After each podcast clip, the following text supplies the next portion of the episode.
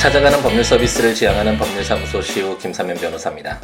218회 함께 있는 민법을 시작해 보도록 하겠습니다. 아, 지난주 목요일과 금요일 아, 결방을 하고 말았죠. 아, 물론 아, 그 시간에 맞춰서 이렇게 듣는 분들이 뭐 아, 수천 명이 된다거나 그렇지 않고 아, 100명이 넘는 분들이 이렇게 밤에 들어주시는 것 같은데 그래도 아, 한 분이라도 기다려 주시는 분들이 있는데 약속을 어겨서 굉장히 좀 아, 죄송한 말씀을 드리고 목요일 날 아, 제가 오후 재판이 있어서 뭐좀 늦게 5시에 증인 신문 있는 재판이 있었는데 북부지방법원 재판을 이제 갔다가 이제 집에 이제 지하철을 갈아타기 위해서 이제 석계역에서 기다리는데 지하철이 굉장히 안 오더라고요. 근데 아, 또 옛 추억이 생각난 거죠. 석계역에 있는 참빛약이라는 그 공간이 제 삶에서 정말 많은 영향을 미친 공간이고 아, 그동안 어렸을 땐 삶이란 무엇인가, 인간이란 무엇인가, 뭐 이런 어떤 아, 철학적인 질문에 대해서 아무것도 알지 못하지만 어쨌든 추상적으로 혼자만의 생각에 빠져서 아, 나만 바라 아, 보던 아, 그런 젊은 시절이었는데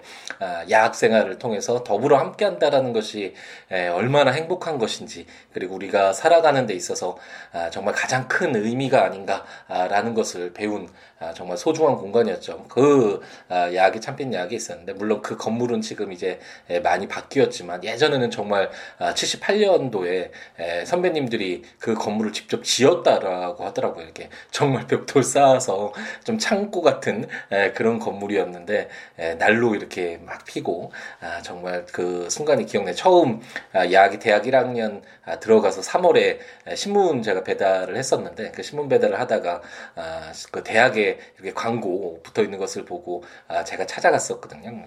좀 춥잖아요, 3월에도. 근데 그 건물 허름한 건물에 처음 들어가서 그 아, 정말 냄새 어떤 어, 정체를 알 수 없는 그런 냄새가 풍기던 에, 그 야학을 처음 만나고 정말 많이 사랑을 했고 제 모든 젊은 날에 정말 모든 것을 다해서 아, 정말 진심으로 사랑했던 그런 공간이고 생활이었었는데 아, 그게 벌써 20 몇 년이 지나니까 그래도 이제 좀 생각이 가물가물해지다가 아, 목요일 날 아, 또 이렇게 또 저녁 아, 늦은 이제 빨리 어두워지잖아요 요즘에. 예, 어둑해지니까 또 약 아, 그 생각이 너무 많이 나더라고 그래서 에, 다시 이금 약을 찾아가서 또 약 함께 했던 에, 그때는 학생분이었는데 지금도 이제 가끔가다 술 한잔 하는 형들이 있어서 형들한테 불러서 이렇게 약에서 옛날 사진들도 보고 아 정말 그 약 사진을 보면서 약에 예전에 에, 20여 년이 전 20년 전에 찍었던 그 사진 저도 못 알아보겠더라고 저를.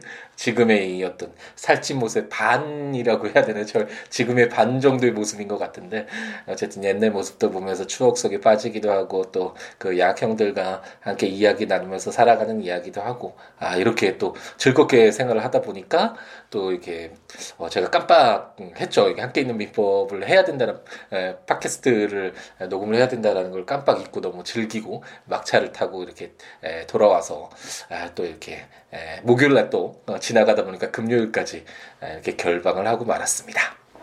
어쨌든 에, 좀 기다리셨던 분들에게는 정말 죄송하다는 말씀드리고 다음번에는 아무리 이런 뭐 추억과 아, 뭐 어떤 감정적으로 흔들리는 부분이 있어도 될 수 있으면 함께 있는 민법은 미리라도 녹음을 해놓고 아, 이렇게 여러분을 찾아뵙도록 하겠습니다. 아, 이제 드디어 계약법의 마지막이죠. 원래 지난주에 끝났어야 되는 아, 부분이었는데 화해 계약. 아, 제가 잠깐 언급은 해드렸죠. 아, 이제 민법에서 규정하고 있는 계약.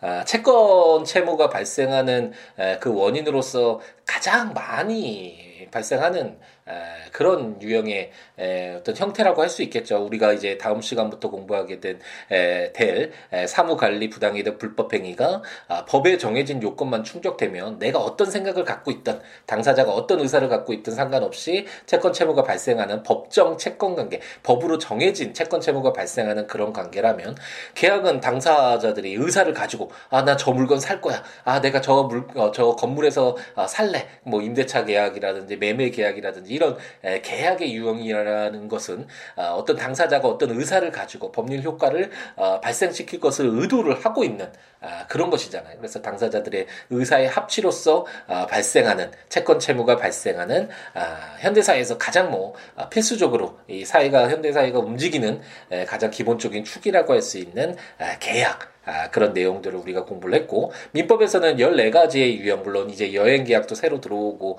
이렇게 했었는데 이제 앞으로서는 더 많아지겠지만 당사자들의 의사의 합치만 있으면 그 계약 내용들은 얼마든지 달라질 수 있겠죠. 그 계약 내용이 반사회 질서적인 무슨 에, 다른 사람을 뭐 다치게 해달라 아니면 뭐 도박하는데 돈을 얼마를 빌려주겠다 뭐 이런 어떤 반사회적인 내용이 에, 담겨져 있어서 국가가 그거를 금지시켜야 되지 않는 한 당사자들이 얼마든지 다양한 유형의 에, 계약을 어, 형성할 수 있겠죠. 하지만 아, 사법의 기본법 일반법으로서의 민법은 아, 이렇게 계약이 이런 이런 어떤 내용을 담고 있는 계약을 뭐 임대차 계약이라고 하자, 매매 계약이라고 하자, 종신전기금 계약이라고 하자 이런 형태로 묶어두고 있고 그런 계약의 유형에서 발생할 수 있는 그런 어떤 권리 예, 의무 어, 이런 내용들과 그리고 어떤 분쟁이 발생했을 때 해결 기준으로서의 내용들을 아, 이렇게 규율하고 있다라는 것을 우리가 공부를 했고 오늘 이제 마지막으로 화해 계약이라는 것을 공부를 할 텐데 현실에서 화해 계약이 많이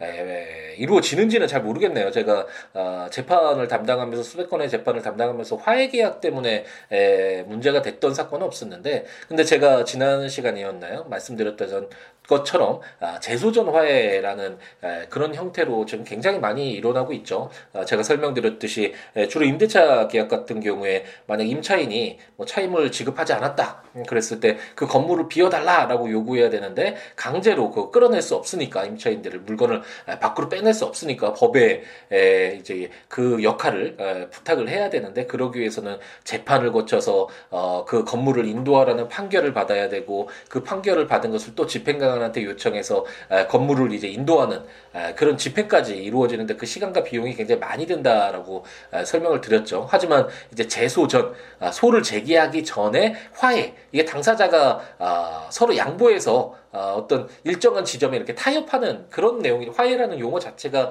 그런 것이잖아요. 그래서 재소전 화해 절차를 통해서 재소전 화해 조서를 받아두면 그게 이제 판결을 받은 것과 동일하기 때문에 바로 강제 집행을 할 수 있어서 어, 비용과 시간을 굉장히 절약할 수 있는 그런 형 태로 많이 사용된다는 설명을 드렸습니다. 오늘 이제 731조 화해의 의의라는 제목으로 화해는 당사자가 상호 양보하여 당사자 간의 분쟁을 종지할 것을 약정함으로써 그 효력이 생긴다라고 어, 규정을 하고 있습니다.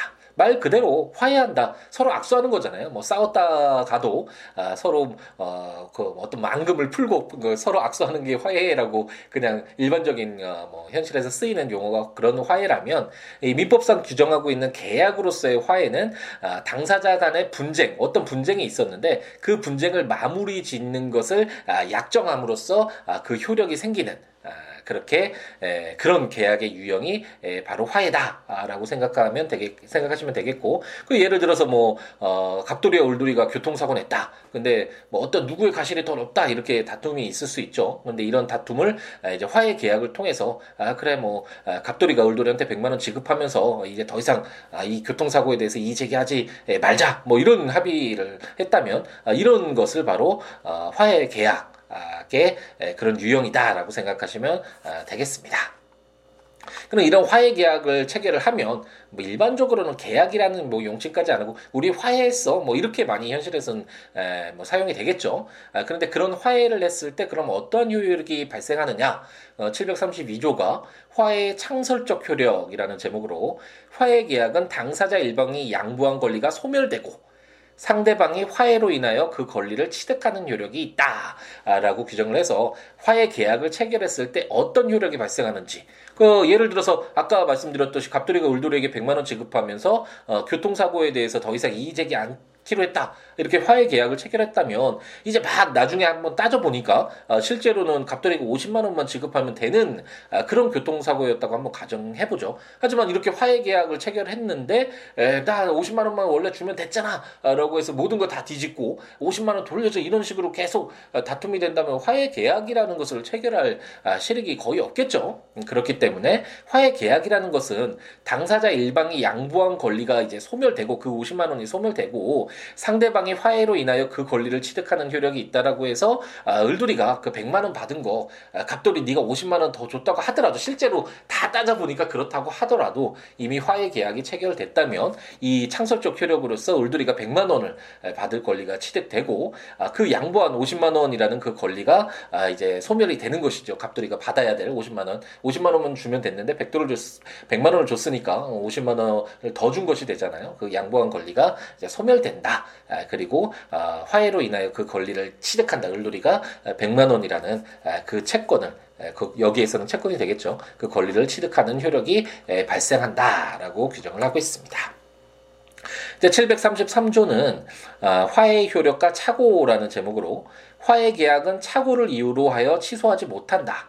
그러나 화해 당사자의 자격 또는 화해의 목적인 분쟁 이외의 사항에 착오가 있는 때에는 그러하지 아니하다라고 규정하고 있습니다. 우리가 예전에 민법 총칙 공부하면서 아, 착오 부분 공부를 했었죠. 이게 법률 행위의 착오인데 실질적으로 그 의사 표시에 어떤 착오가 있을 때 그 착오를 취소할 수 있는가? 아, 일반적으로는 취소하지 못하도록 하는 게 맞겠죠. 왜냐하면 아, 우리가 그 사람의 어떤 상대방의 그 진위 진이라고 하잖아요. 정말 갖고 있는 그 마음이 어떤 건지 알 수 없잖아요. 그 마음에 들어가 보지 않는다면 그 어떤 영화에서 그런 부분이 있었는데 그 어떤 다, 다른 사람의 아, 생각을 읽는 아, 그런 어, 영화가 있긴 있었죠. 어쨌든 에, 그렇지 않다면 그런 능력이 있지 않다면 그 사람이 실제로 어떤 생각을 하고 있는지는 우리가 알 수 없고 그 사람이 표출하는 그런 의사, 행동을 통해서 우리가 그 사람이 어떤 의사를 가지고 있는지를 그걸 표시 행위라고 하잖아요. 그래서 그 표시를 통해서 우리는 그 사람이 의사가 어떤 것인지를 판단을 하고 어, 우리의 어떤 그 대응이나 아, 그런 행위들도 어, 선택을 하게 되잖아요. 그렇기 때문에 원칙적으로 그 사람이 착각을 하고 그런 행동을 했다고 하더라도 그 행동한 그대로의 어떤 법률 효과를 발생 발생하는 것이 원칙이겠죠. 하지만 너무나 중대한 착오고 아, 그런 착오로 인한 아, 손해가 너무 크기 때문에 상대방을 보호하는 것보다는 그 아, 착오의 의사표시를 한 사람을 보호할 필요가 있을 때 그 착오의 의사표시를 취소할 수 있다라는 규정을 우리가 민법 총칙에서 공부했고 민법 총칙이라는 것은 예, 민법에 전반적으로 공통적으로 적용되는 내용을 따로 뽑아 놓은 거니까 당연히 이뭐 화해 계약 그리고 우리가 아, 지금까지 공부했던 뭐 계약이나 이런 아, 법률 행위 모든 부분에 있어서 공통적으로 적용되겠죠. 하지만 이 화해 계약에 있어서는 이 착오 부분을 이제 별도로 어, 규정하고 있는 것이다라고 어, 생각을 하시면 되겠는데 아까 말씀 어, 드렸던 것처럼 예를 들어서 갑돌이가 울돌이 사고 냈는데 에, 그 이거 약간 예를 달리해서 갑돌이가 교통사고가 모두 다 나의 과실이었다. 아, 그래서 어, 그렇게 착각을 하고 100만 원을 지급했다.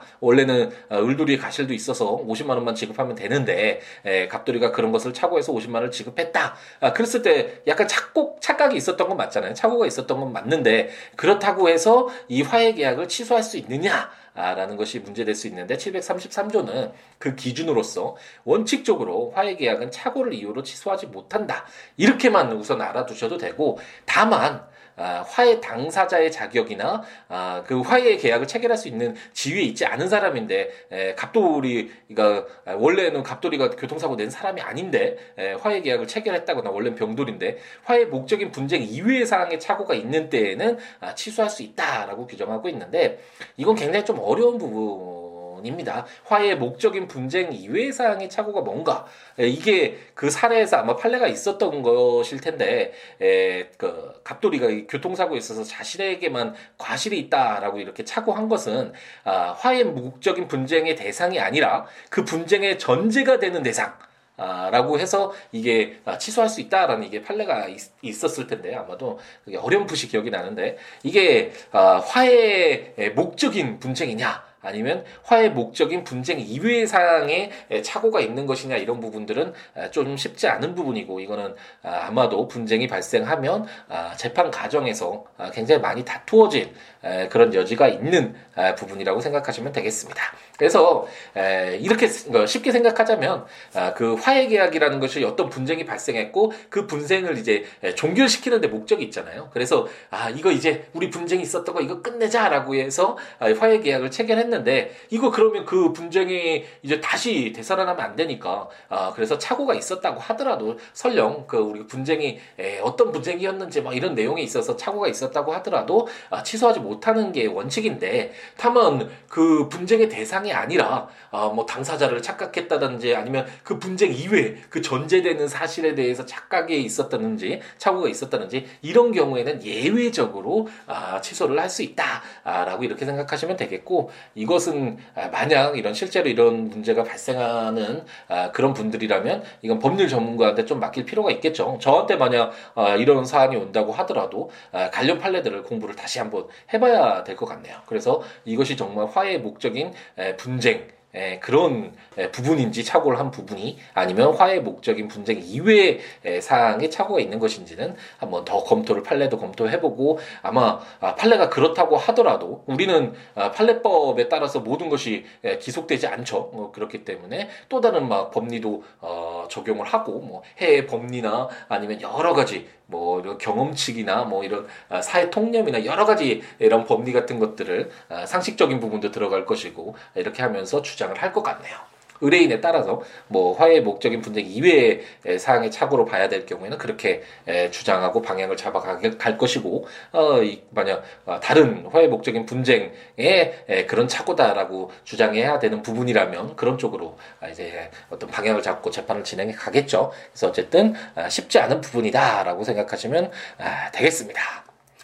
아 드디어 계약도 아, 마무리를 지고 계약법도 마무리를 지고 이제 채권 이 방대한 어, 크게 보면 민법은 물건과 채권이었잖아요. 물건에 대한 권리, 이 유체물 우리 쉽게 생각하면 어, 시계나 컴퓨터나 뭐 이런 어, 자동차나 어떤 이 물건에 대한 권리인 물건과 어, 사람에게 아 나 이거 내가 어, 어, 연필 사기로 했잖아, 네 연필 줘라고 어떤 아, 특정인에게 어떤 어떤 행동 급부를 요구할 수 있는 아, 이런 권리인 채권, 이 물건과 채권이 가장 큰 아, 현대 사회의 사적 어떤 관계에서 중요한 부분이라고 할 수 있는데 아, 우리가 물권, 물건을 모두 공부했고 채권도 아, 이제 채권 총론이라서 이라고 해서 채권에 공통적으로 적용되는 내용들은 이미 채권 총론에서 공부를 했고 이제 채권 강론에서 아, 채권의 발생 원인이라고 할 수 있는데 가장 내용도 방대하고 역사적으로도 많이 예, 뭐 판례도 많이 쌓여 있고 아, 로마법 시대부터 가장 아, 핵심적인 내용이었겠죠. 이렇게 개인들 간의 분쟁에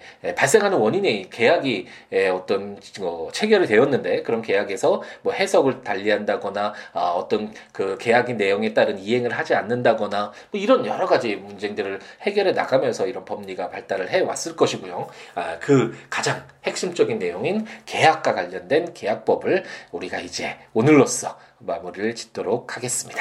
이제 다음 시간부터는 사무관리부터 어, 시작해서 어, 당사자의 의사와 상관없이 법에 정해진 요건만 충족되면 아, 채권 채무가 발생하는 법정 채권 관계와 관련돼서 우리가 공부를 해 나가게 되겠습니다. 조문들 한번 보시면서 어, 들으시면 좋죠. 국가법령정보센터 또는 제가 전자책으로 발간한 함께 있는 민법 또는 어, 제 블로그 siwo.com, siwo.net, siwoolaw.com.net 에, 참고하시면서 들으시면 좋을 것 같고 아, 법률 외에 어떤 내용이라도 좋으니까요. siwo.com, siwo.net, 아, siwobooks.com, siwoobooks.com 아, 블로그나 026959-9970 전화나 아, siwo 골뱅이 gmail.com 메일이나 트위터나 페이스북에 siwo로에 오셔서 아, 여러 가지 이야기 함께 나누면서 아, 즐겁게 에, 함께 했으면 에, 좋겠습니다. 어, 지금 이제 농, 어, 녹음을 하다 보니까 함께 있는 에, 민법인 녹음을 하다 보니까 아, 영화 배우 김주혁 씨가 사망을 했다라는 기사가 나오네요. 아, 정말 좋은 배우라는 생각이 드는데 아, 이렇게 좀 안타까운 마음도 들고 아, 이렇게 이제는 뭐 나이로 인해서 나이가 이제 많이 드셔서 돌아가시는 분들도 있고 아, 좀 어렸을 때는 전혀 이런 아, 죽음이라는 게 멀리 있는 거 어, 갔다가도 이제 시간이 지나가면서 나이가 들어가면서 아, 주위에 뭐 주위에 에, 지인들도 마찬가지고 방송을 통해서 어, 우리가 알게 되는 그런 공인들도 이렇게 에, 목숨을 잃는 것을 보면 아, 정말 아, 시간이 가고 있고 어, 우리가 아, 삶과 죽음이라는 것에 다시 한번 아, 생각도 한번 해보게 되고 에, 어쨌든 아, 정말 좋은 배우라는 생각이 드는 아, 그런 아, 배우가 사망해서 안타깝고 아, 고인의 명복을 아, 비는 마음이 에, 드네요. 어쨌든 함께 있는 민법을 좀 무겁게 마무리 짓게 되는데 그래도 아, 저녁 시간에 들으시는 분들은 아, 자장가라는 생각으로 아, 편안하게 들으시고 오늘 밤 잘 행복하게 주무시고 아침 시간에 예, 함께 있는 민법 찾으시는 분들은 짜투리 시간에 법과 법을 좀 더 가까이 느낄 수 있는 기회를 갖는다라는 어떤 이런 희망적인 열정적인 그런 내용으로 여러분에게 다가갔으면 하는 희망을 가져봅니다. 항상 순간순간 행복 가득하게 채우시기 바랍니다. 감사합니다.